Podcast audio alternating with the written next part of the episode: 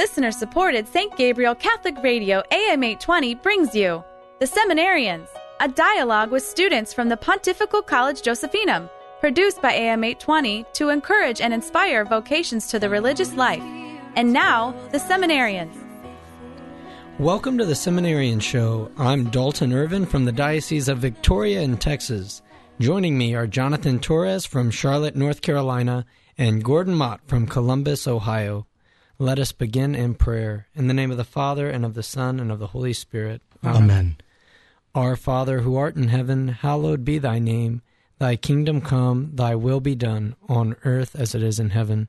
Give us this day our daily bread, and forgive us our trespasses, as we forgive those who trespass against us.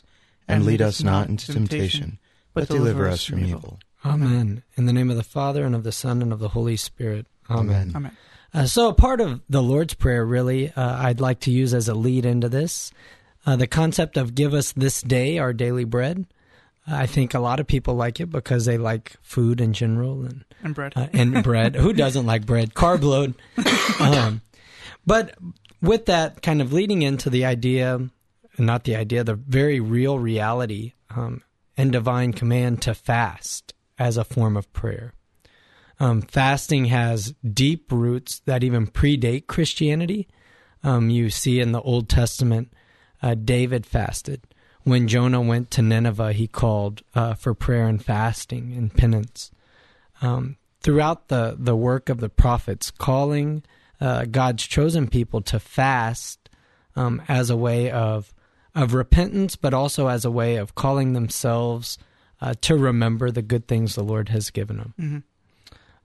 And then in the New Testament also we hear Jesus talking about fasting. When the apostles were unable to cast out the demons, Jesus says this cannot be done by prayer alone, but by prayer and fasting. And he also warned us that after he was gone, we would need to fast when he tells the Pharisees that you cannot fast while the bridegroom is with you, but there will be a day when the bridegroom will not be with you. Well, these are those days. So our call to fast, I think the most common days of fast that we think of are Ash Wednesday and Good Friday. Pretty big days. What would you say is the most common understanding of fasting in America? Yeah, I think fasting, the idea behind fasting, at least a common idea behind fasting is the notion that we give something up to tame our passions. Mm-hmm. And that's usually tied to our prayer and our love for God. So it's almost like we're proving that we love God in our actions. And so our prayers, while it's good to pray for whatever we might pray for, in fasting, our prayer is backed up by action, so to speak. I think that's a common understanding of fasting. Yeah, and you know, even in the early first century, document the Didache, right? Mm-hmm. The teaching of the 12, roughly translated. The early Christians were called to fast on separate days than the Jewish people, the ones who remained Jews, right? I forget. Yeah. Well, we went to Tuesday, Friday instead of whatever the translation of the Didache says. Yeah. But this call to fast on different days to make ourselves as a distinguished group about this, there is a continuity as well as something new happening. Yeah. But I think you hit a good point there where it has to be bound up in love of God and conformity to God and His will, this giving up, whatever it may be, whether you're fasting from food or TV. Yeah. Most commonly, I think food is what the church calls us to fast from, you know, especially on those days. And also the fast that is probably also most overlooked, the hour fast before receiving communion. Yeah, that's right. Right. See, that's what's that? Good. What are you talking about? An hour fast before communion? What? The hour fast from all food or drink except for water and some medicine. Yeah. Your medicines you need to take an hour before communion. Some would argue black coffee does not break the fast. Others would not so argue. But it's worth remembering too, right? That like people tend to think, oh, well, you know, that's a lot to ask, you know, an hour before communion. But you know, it wasn't all that long ago that the church required a 12-hour fast before communion. So yeah. You didn't eat, you know, the day, you know, before, after the evening before. So well, and my cousins are actually Greek Orthodox, and they don't eat anything until they've been to Mass. So that's in their custom. Yeah. I think there is a... We lose a lot when it comes to fasting. At least I can say that for myself. I grew up with an idea of fasting that was, well, you just don't do it. Why do you not eat your three full meals on Ash Wednesday or Good Friday? Mm-hmm. Because the church says you don't eat three full meals. Yeah. That's why. Yeah. Jesus suffered, you should too. Right. Which is a part of it. You know, this uniting your suffering for God with Christ on the cross. Cultivating this hunger in your life, realizing that ultimately only God can satisfy that hunger. You can eat, but that feeling of fullness will go away. Right. Jesus will give us drink when we'll never thirst again. Right. But I didn't get that growing up. And probably because of myself, not being very studious in my catechism classes. Right. It's just part of the culture. It's what you do. Like you said, you fast on Ash Wednesday and Good Friday. When I came into the church is what I had been told was that fasting was just because the church says. And it's like, well, there's got to be more to it than that, right? Yeah. So it wasn't until I started reading that I realized that there was a depth to it, you know? Yeah. And I think when we realize that it's not just a mandate by this earthly church who does hold the keys of heaven and earth, both keys given to Peter, when we realize that it's actually a divine command that was spoken by the prophets and spoken by the Lord himself to fast and pray, then we enter into a new realm of understanding of fasting. And then we can turn our wills when we do fast, and we're a little grumpier because we're not having our second or third or fourth cup of coffee, or we didn't eat 2 eggs sunny side up, 2 or 3 sausage links, some hash browns, and 2 pieces pancakes, of wheat toast unbuttered, or you know, whatever it is you like to eat for breakfast. Are you hungry, Dalton? Did somebody say breakfast? Or, you know, but instead of just dwelling on the fact that you're hungry, you move past that dwelling on, wow, I'm really hungry. My stomach hurts. I'm so hungry. Right. And that's what our Lord shows us when he was tempted in the desert. His fasting called to mind how man does not live on bread alone, right? And so that's what that suffering is supposed to remind us of, that, yes, my body's hungry, but how much more is my soul hungry for the Lord? Well, but see, that's why it's so appropriate that you started our show today with the Lord's Prayer, right? Because the Lord's Prayer appears twice in Scripture. And if you actually look at the source text, so it appears in Matthew and it appears in Luke. And when the version that we pray is the one from Matthew, give us this day our daily bread. And we understand that as physical sustenance, right? But in Luke, what's generally translated as bread doesn't really work out that way. Because in the Latin, it's supersubstantialitum. Like, wait a minute. Supersubstantialitum. That sounds like supersubstantial. Wait, what's that? But in the Greek, it's epiousios. Give us this day that bread which is greater than bread. It's literally a prayer for the Eucharist, right? So there's 2 dimensions to that. It's like our dependence on earthly nourishment, which God provides, but also in the very same prayer, we lose the aspect of there's this whole entire dimension of God providing the spiritual nourishment we need, which is far more important, right? And so then there's a lot of wisdom in fasting, right? Like, to a certain extent, it's not just, well, I'm just going to give up this thing because I'm going to take up a physical practice, right? But like, I'm going to remove this thing that's easy to focus on so that I can focus on the thing that's not so easy to focus on. Right. You know, so I think it's brilliant that you started with the Lord's Prayer. Thank you for that. Yeah, that did have a purpose. There you go. You're not shooting in the dark? No. But yeah, I think that that's a good point, that food, especially for us here in America, food is something very easy to come by. Hunger is something easy to satisfy for many people. Not everyone, I realize. But for most of us, you can grab a bag of chips or a quick sandwich. And that's that's just feeding your hunger, and whereas we do need to turn ourselves and realize that hunger of the soul for God. Yeah. And I think even naturally, we get so caught up with all our get-togethers and parties, whatever, are so centered around food that it's easy to indulge and not even think twice about it. I think we really do struggle in our society with gluttony. Oh, yeah. And so to...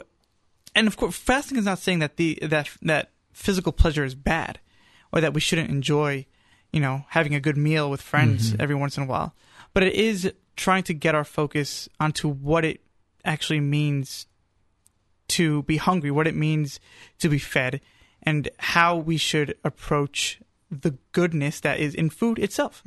All these things are to help us in the temporal life to try to live according to higher things. So, yeah, I just want to real quickly read what the United States Conference of Catholic Bishops says for fasting and abstinence here in the U.S. Canon law is a little stricter, but they do give provision for the Conference of Bishops to make it a little more apropos, if you will, for their region. So this is what the USCCB has to say about that. For members of the Latin Catholic Church, the norms of fasting are obligatory from age 18 to 59. When fasting, a person is permitted to eat one full meal, as well as two smaller meals that together are not equal to a full meal. The norms concerning abstinence from meat are binding upon members of the Latin Catholic Church from age 14 onwards. So two things there that I'd like to point out. Is while the provision is made, you can have one regular meal and two small meals, not adding up to the one big one. Just because the church permits you to have so much doesn't mean you have to have so much. Right. You know, a customary fast, more traditional fast was bread and water. Yeah, you know, a substantial bread. Yeah, and water. I did hear this really funny story once from a priest of a man he knew who would have just a ginormous breakfast, his regular-sized breakfast on a day of fast. Yeah. He was a bigger guy, had a big old breakfast. And then at lunch, he'd have a regular old lunch. But then at supper, he'd have double portion and dessert so that the two smaller meals did not add up to his one full meal at night.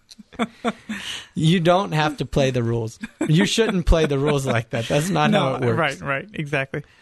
And I know a lot of close friends and priests that will fast during Lent every Friday.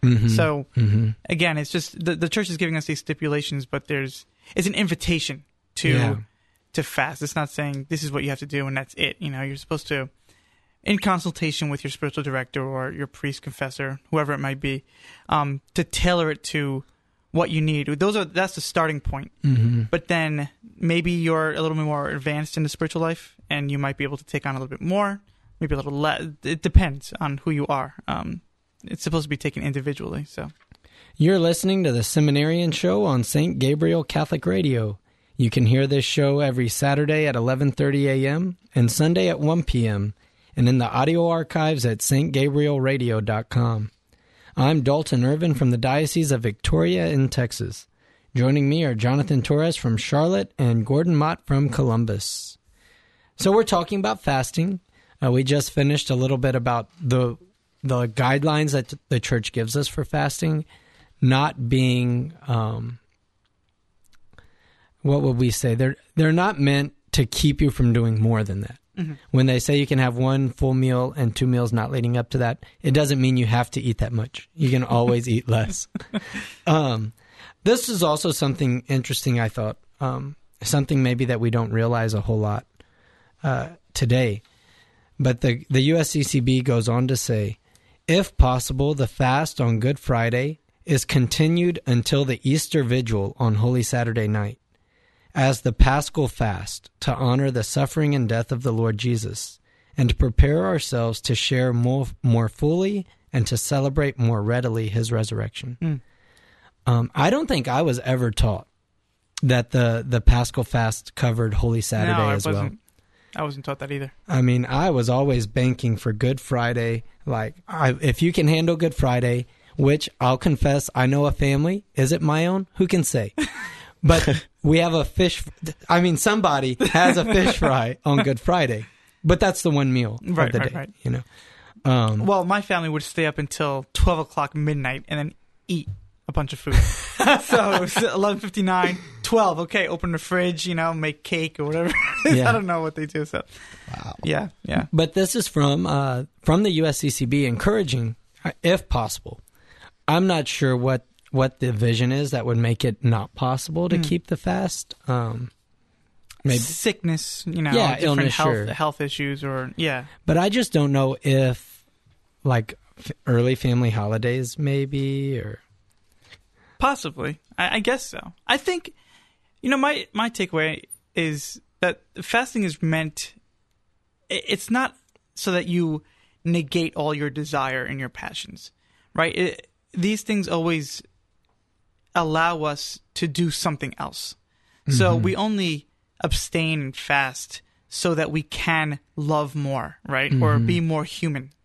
And so I think a lot of people take fasting as the church saying we need to negate our desire, or we need to detach from these evil things that is around us in the world. Yeah, yeah. And that's not it at all. It's really freedom for, right? Where it's this idea that we're not attached to the things of this world. They are good, but they can lead us astray.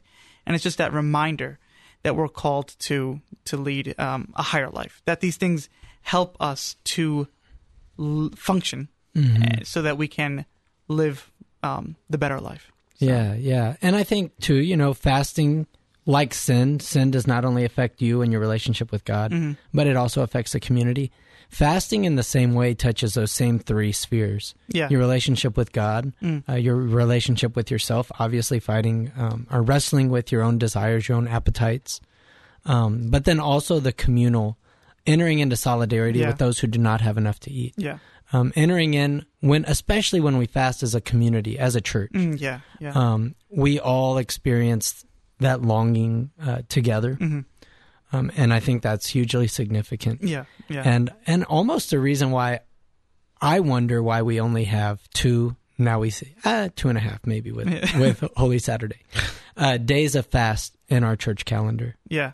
You know, to unite as a whole church. Yeah, yeah. Well, the church, you know, does ask that we give up something on Friday. Traditionally, that was meat, right? Meatless Fridays.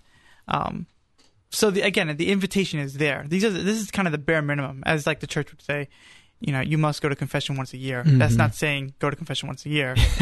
It's that baseline, right? It's a low bar that they're setting in a sense. So. I don't know if you two remember, 1 or 2 years ago now, Pope Francis actually did call a day of fast for the entire church, for the Christians in Syria. Yeah, that's right. He did. I remember that. Yeah, and that was probably my first encounter. I was a seminarian already for a couple of years.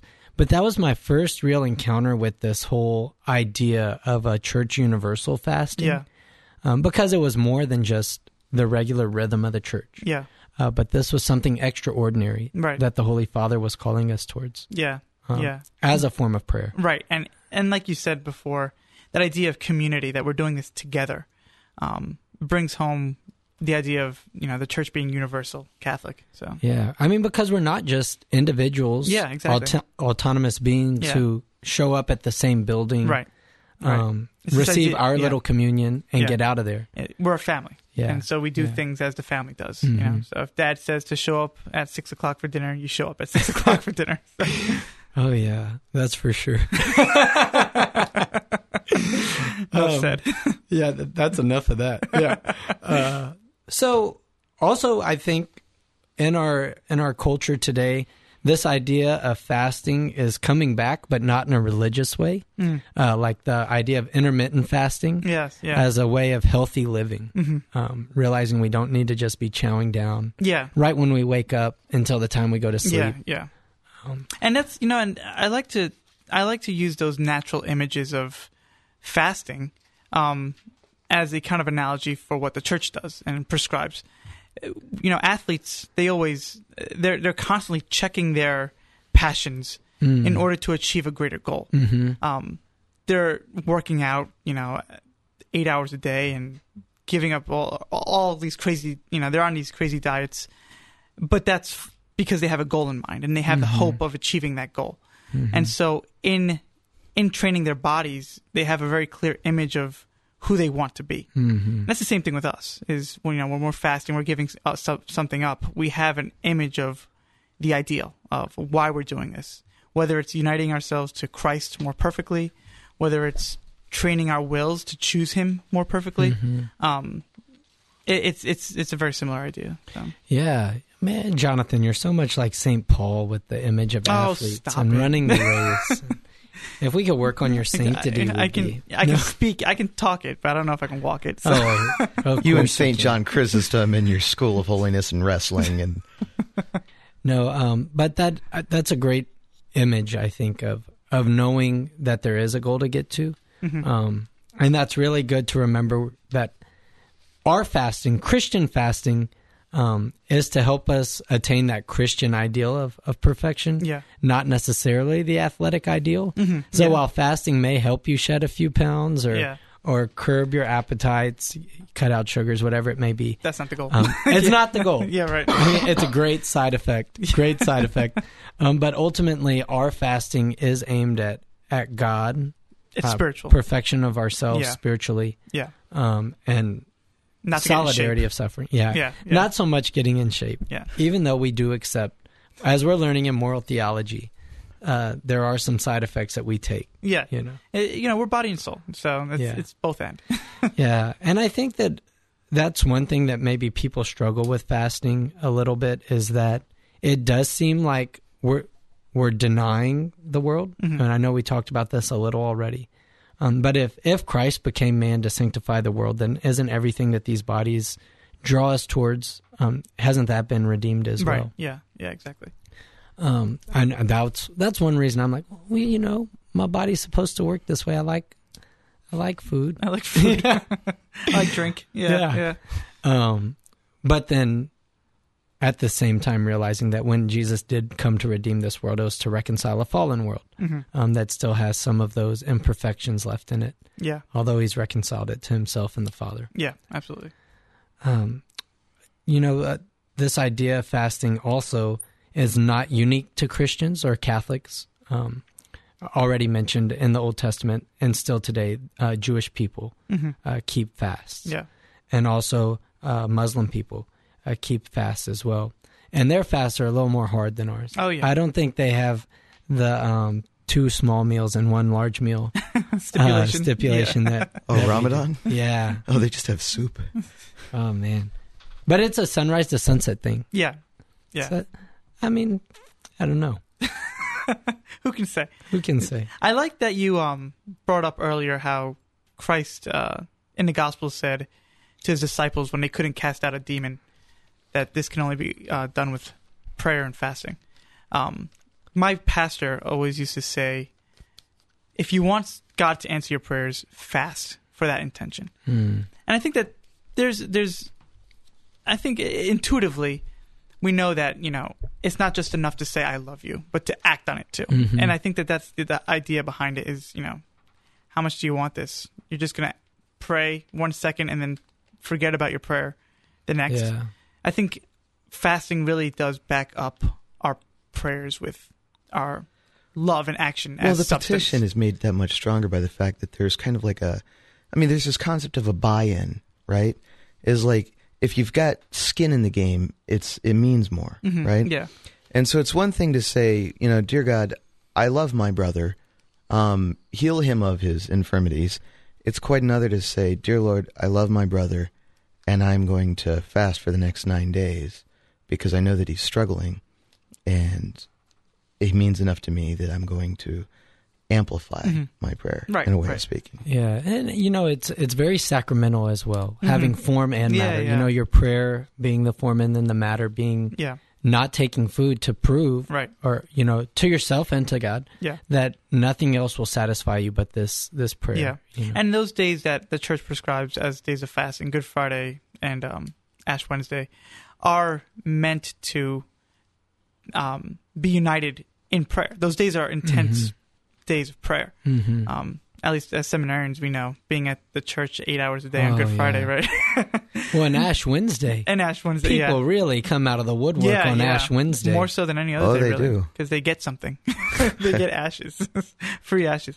But yeah, so those days, even the church, you know, in giving us those days that they give us to fast, it's on days that are supposed to be days of intense prayer as well. Mm-hmm. So that's the wisdom of the church. And I think it's harder to keep them as the world becomes more and more, or society becomes more and more secular. Mm-hmm. Not so many exceptions are made for Christians who wish to keep the fast on those days. You know, school's still in session on Ash Wednesday anyways. They're serving McDonald's at the cafeteria or whatever. So bring back the fish sticks. Yeah. So anyways, well, that's a great discussion there on fasting, I think. Thank you for joining us for today's Seminarian Show. You can hear this show every Saturday at 11:30 a.m. and Sundays at 1 p.m. and in the audio archives at stgabrielradio.com.